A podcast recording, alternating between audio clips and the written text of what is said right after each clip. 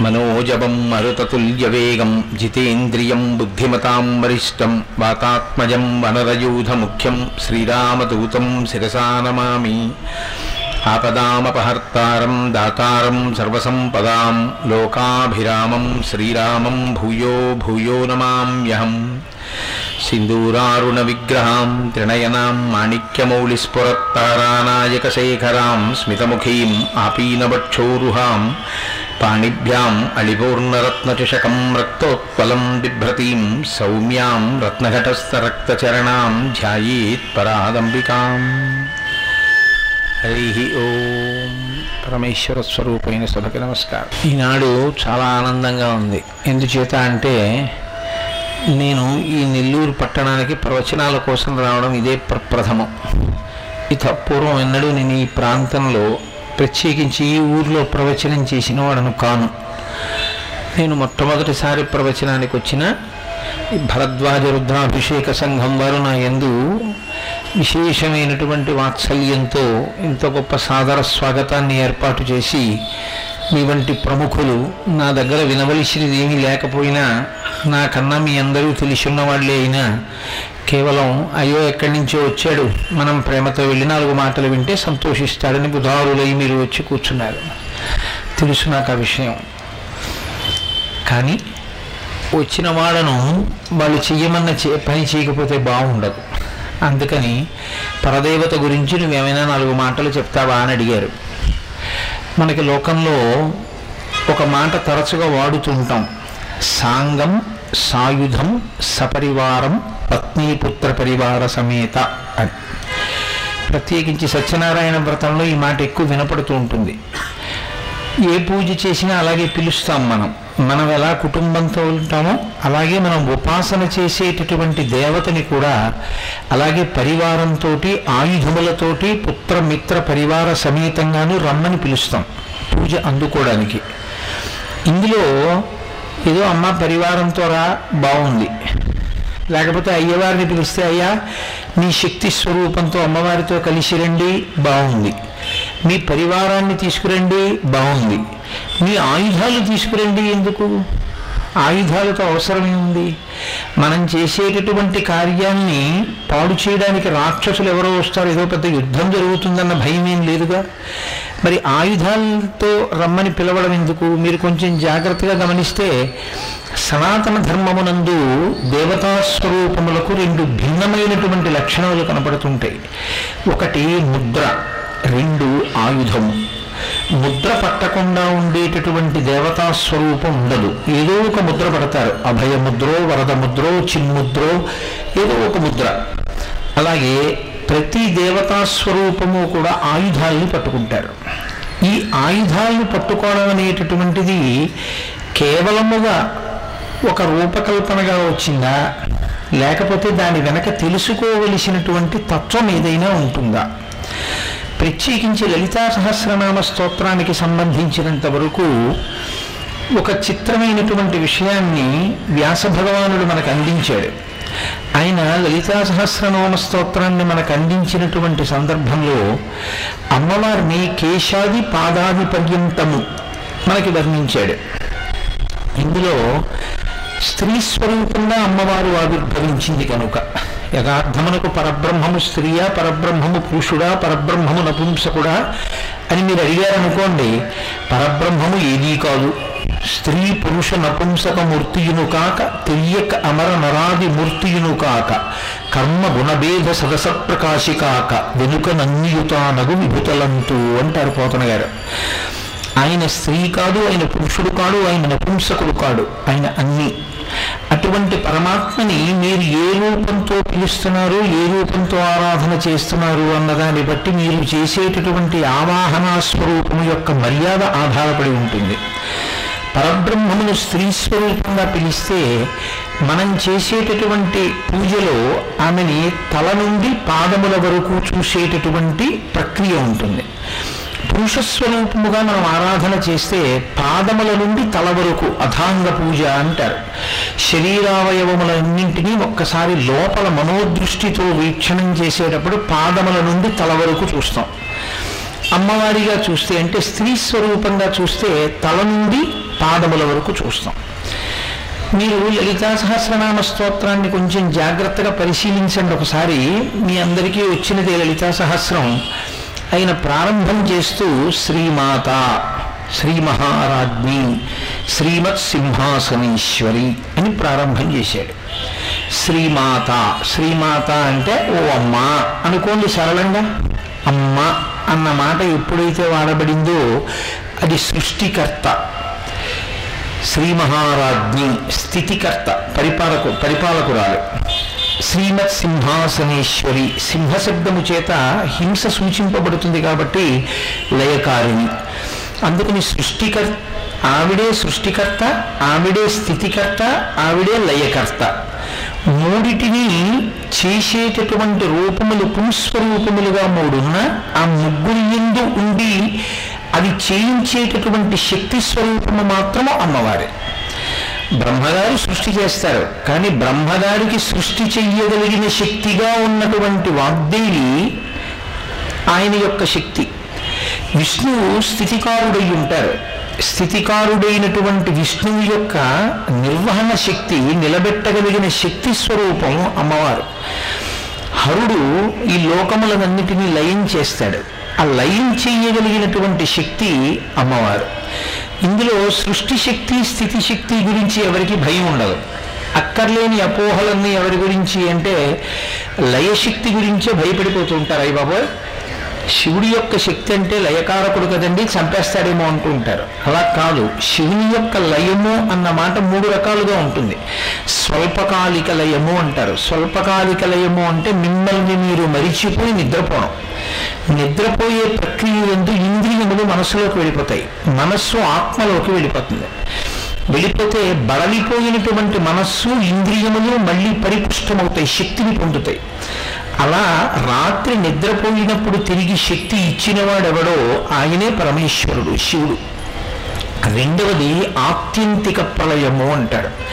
అంటే ఒక వ్యక్తికి జ్ఞానం ఇచ్చి ఆ జ్ఞానము వలన అతను మళ్ళీ పుట్టవలసిన అవసరం లేనటువంటి పునరావృత్తి రహిత శివ సాయుధ్య స్థితిని ఇచ్చినటువంటి వాడికి ఆత్యంతిక ప్రళయము చేసినటువంటి శివుడు.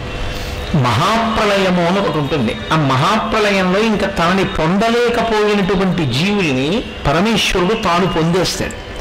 మనం ఆయన్ని పొందినా ఆయన మన్ని పొందినా ఒకటే కదా దాని యొక్క ఫలితం. ఆయనే ఒక మైనపు ముద్ద నల్లపూసల మధ్యలో తిరిగి నల్లపూసల్ని తనకు అంటించుకున్నట్టు.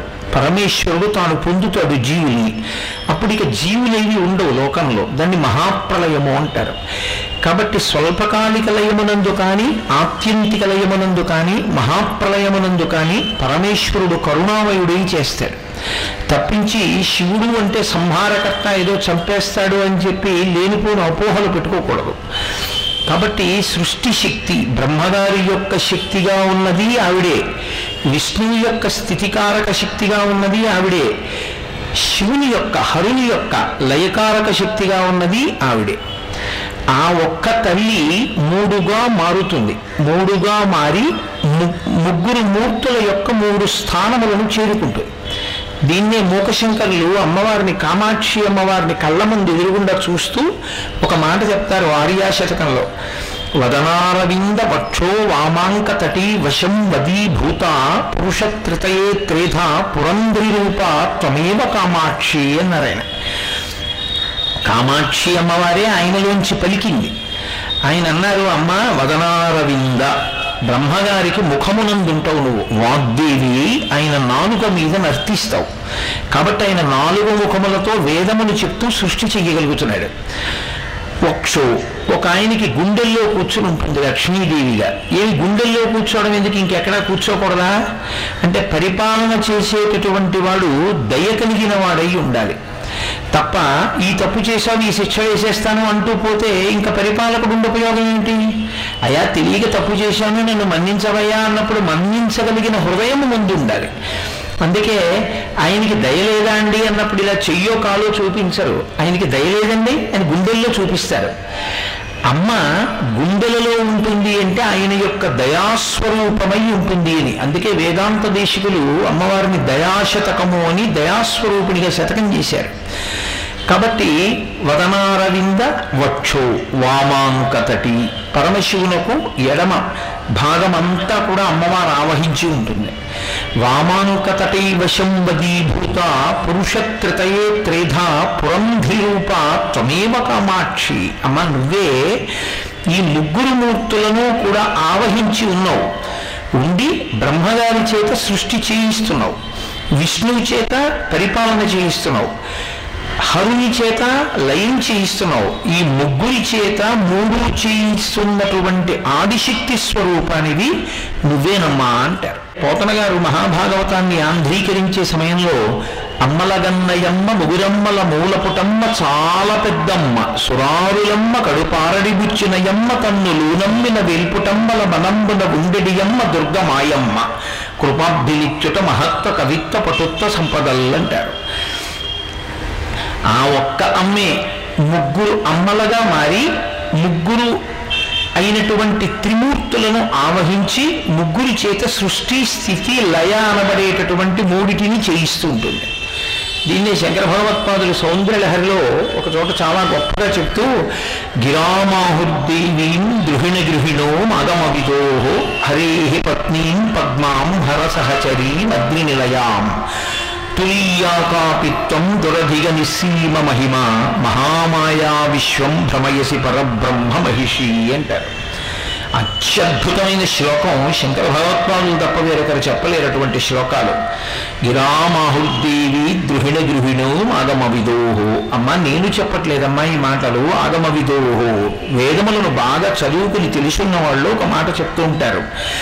బ్రహ్మగారి ఇల్లాలైన సరస్వతీదేవిగా ఉన్నది ఆ ఒక్క తల్లి యొక్క అంశే ఆ లలితమ్మ యొక్క అంశ. విష్ణువు యొక్క భార్య హరేహ పత్నీం పద్మాం. హరి యొక్క పత్ని పద్మావతీదేవిగా ఉన్నది ఆ లలితమ్మ యొక్క అంశ. అలాగే పరమశివుని యొక్క ఇల్లాలుగా ఉన్నది లలితమ్మ తల్లి యొక్క అంశ. ముగ్గురుగా నువ్వు కనపడుతున్నా ఉన్నది మాత్రం ఒక్కటే తల్లి. నువ్వే మూడు అంశాలతో ఈ ముగ్గురిని ఆవహించి సృష్టి స్థితి లయ అనబడేటటువంటి మూడిటిని చేస్తున్నావు అంటారు. అందుకు కొంచెం తిక్కనగారు పొద్దున్నే ఇక్కడ మహాభారతాన్ని ఆంధ్రీకరించినటువంటి ఆ పవిత్ర స్థలాన్ని దర్శనం చేసి వచ్చాం. శ్రీయన గౌరినాబరగు చెల్వగు చిత్తము పల్లవింప భద్రాయితమూర్తి హరిహరంబగు రూపము దాల్చి విష్ణు రూపాయ నమశివాయ అని పలికెడు భక్తజనంబుల వైదిక అధ్యాయిత కిచ్చమిచ్చు పరతత్వము కొల్చద నిష్ట సిద్ధికి అంటారు మహాభారత ఆంధ్రీకరణ ప్రారంభం చేస్తూ ఆ ఒక్క స్వరూపమే ఇన్నిగా భాషిస్తోంది అంటారు. కాబట్టి ఆ తల్లి ముగ్గురు మూర్తులను ఆవహించి ఉన్నది. కాబట్టి ఆవిడ శ్రీమాత ఆవిడ శ్రీ మహారాజ్ఞి ఆవిడ శ్రీమత్ సింహాసనేశ్వరి. ఆవిడ ఎక్కడి నుంచి వచ్చింది? చిదగ్నికుండ సంభూత. చిదగ్ని అనబడేటటువంటి ఒక గుండాన్ని ఏర్పాటు చేసి అందులో దేవతలందరూ కూడా ఒక ప్రత్యేకమైన కార్యాన్ని సాధించుకోవడం కోసం భండాసురుణ్ణి వధించడం కోసమని తమ శరీరాంగములను కోసి ఆ అగ్నిహోత్రంలో వేయించారు అప్పుడు అమ్మవారు ఆవిర్భవించింది. దేవకార్య సముజ్యత బాగుంది ఇప్పటి వరకు. వ్యాస భగవానుడు లలితా సహస్రనామ స్తోత్రంలో ఇచ్చినటువంటి భాగం ఇక్కడి వరకు బాగా అర్థమవుతుంది. ఎందుచేత అంటే ఆవిడే బ్రహ్మశక్తి ఆవిడే విష్ణుశక్తి ఆవిడే రుద్రశక్తి. ఆవిడ దేవతలని అనుగ్రహించడానికి చిదగ్నికుండంలోంచి ఆవిర్భవించింది. చిదగ్నికుండ సంభూత దేవకార్య సముద్యత. దేవకార్యమును సాధించడానికి భండాసురుణ్ణి వధించి దేవతల్ని రక్షించడానికి వచ్చింది. బాగుంది అకస్మాత్తుగా వ్యాసుడు ఏమన్నారు అక్కడ ఉద్యద్భాను సహస్రాభ వెయ్యి సూర్యులు ఉదయిస్తే ఎటువంటి కాంతి ఉంటుందో ఉదయకాలమనందు అటువంటి కాంతి కలిగినటువంటి తల్లి. కాబట్టి ఉద్యద్భాను సహస్రాభ. ఆమె వెయ్యి మంది సూర్యులు ఉదయిస్తున్నటువంటి ఎర్రటి ఎర్రటి కాంతితో కూడుకున్న అమ్మ. అంటే ఇక్కడ ఆయన తల చెప్పలేదు అసలు న్యాయంగా ఏం చెప్పాలి? అమ్మవారి ఆవిర్భావం చెప్పేటప్పుడు నేను మీతో మనవి చేశా. స్త్రీ స్వరూపంగా చెప్పినప్పుడు తలతో మొదలు పెట్టాలి మొదలు పెట్టారా అకస్మాత్తుగా ఆమె యొక్క ఆమె ఆవిర్భావమునకు ముందు ఒక కాంతి చెప్పారు. ఉద్యద్భాను సహస్రాభ. పోని బాగుంది ఏదో కాంతి చెప్పారు. చెప్పి వెంటనే తల చెప్పారా? చెప్పలేదు. చతుర్బాహు సమన్విత. ఆమెకి నాలుగు బాహువులు ఉన్నాయి అన్నారు.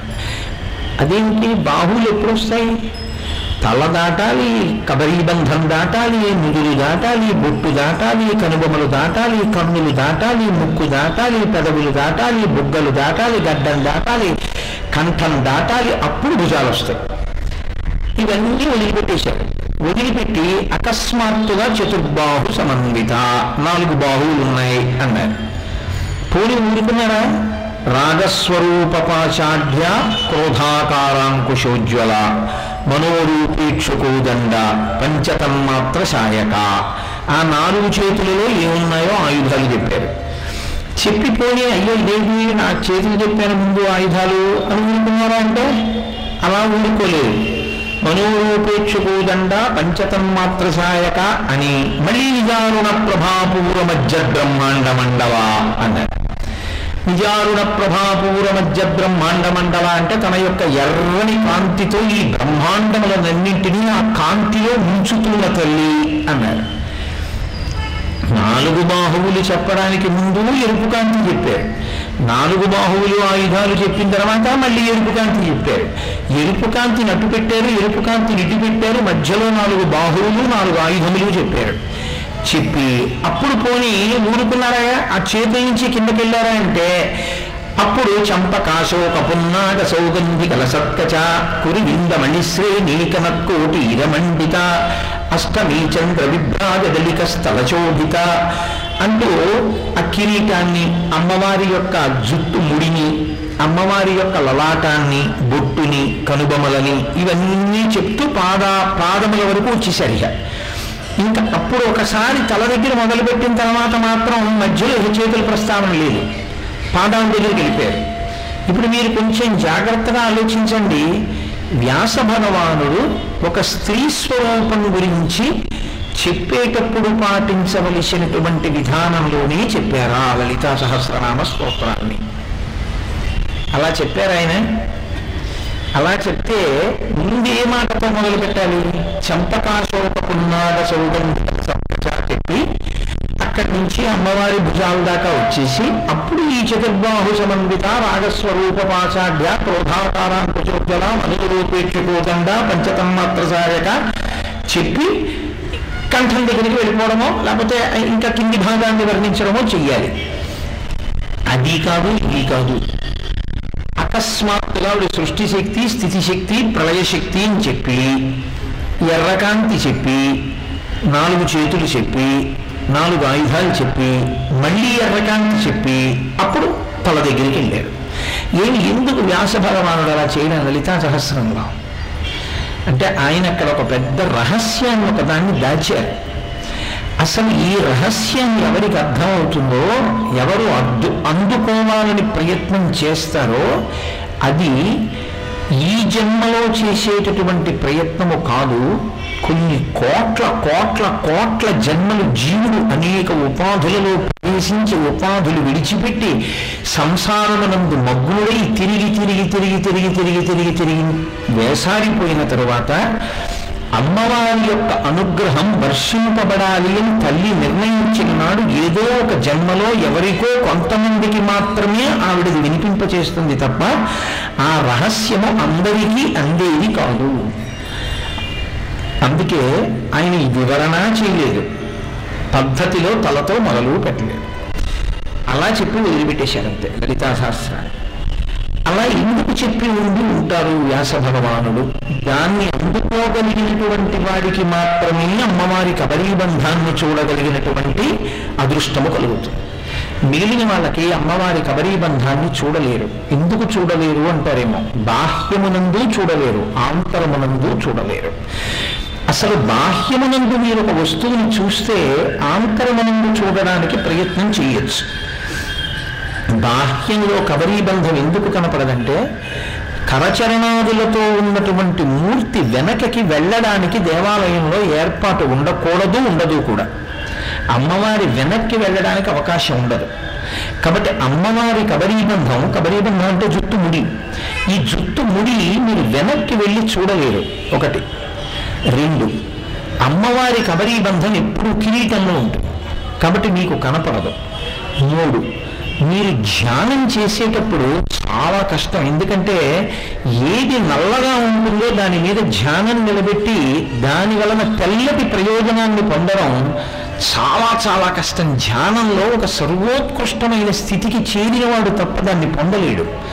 అందుకే అమ్మవారి కబరీబంధాన్ని మనసుతో చూడగలిగినటువంటి స్థితికి ఎదగాలి అంటే ముందు రహస్యం ఏమిటో తెలిసిన్నవాడు తప్ప అమ్మవారి యొక్క మూర్తిని చూడలేడు. అమ్మవారి మూర్తిని చూడలేరు సుమా. ఎవరు చూడగలరు? ఎవరు ఈ రహస్యాన్ని అవగతం చేసుకోగలరో? వారు మాత్రమే చూడగలరు. అలా చూసిన వారు ఏమవుతారు? వారు అన్ని నామాలు చదవక్కర్లేదు. చదవరు కూడా. లలితా సహస్రనామ స్తోత్రానికి అదొక పెద్ద రహస్యం. అసలు లలితా సహస్రనామ స్తోత్రమునందు బాగా నిష్ట కలిగినటువంటి వాడు అన్ని నామములను చదవడం అనేటటువంటిది సంభవము కాదు. ఎందుకు అన్నది నేను ఎక్కడో అక్కడ నా ప్రసంగంలో చూపించే ప్రయత్నం చేస్తాను.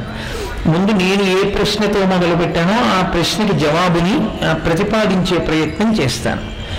నేను మీతో మనవి చేసింది తలతో ప్రారంభించకుండా నాలుగు బాహువులతో మొదలుపెట్టారు అని. ఇందులో ఆయన చతుర్బాహు సమన్విత నాలుగు చేతులతో ఉన్నది. అసలు ఈ మాట అనేటప్పటికీ మీకు ఒక ప్రశ్న ముందు రావాలి. ఆవిడికి నాలుగు బాహువులు ఎందుకు ఉండాలి? అందరిలా రెండు ఉండకూడదా? మనందరికీ ఉన్నవి లోకంలో రెండు. రెండైతే మీరు ఊహించడం తేలిక. నాలుగు అనేటప్పటికీ అవి ఎలా ఉంటాయండి నాలుగు బాహువులు? ఈ చేతి పక్క నుంచి ఇంకో చెయ్యి ఎలా పెడుతుంది అని ఒక అనుమానం వస్తుంది. రెండు బాహువులు ఉంటే బాగుంటుంది. మరి నాలుగు బాహువులు ఎందుకున్నాయి అమ్మవారికి? ఒకటి. చతుర్బాహు సమన్విత అయిన తల్లికి ఆ నాలుగు చేతుల్లో ఏ ఉన్నాయో చెప్పేటప్పుడు ముందు ధనస్సు మానవులు చెప్పలేదు.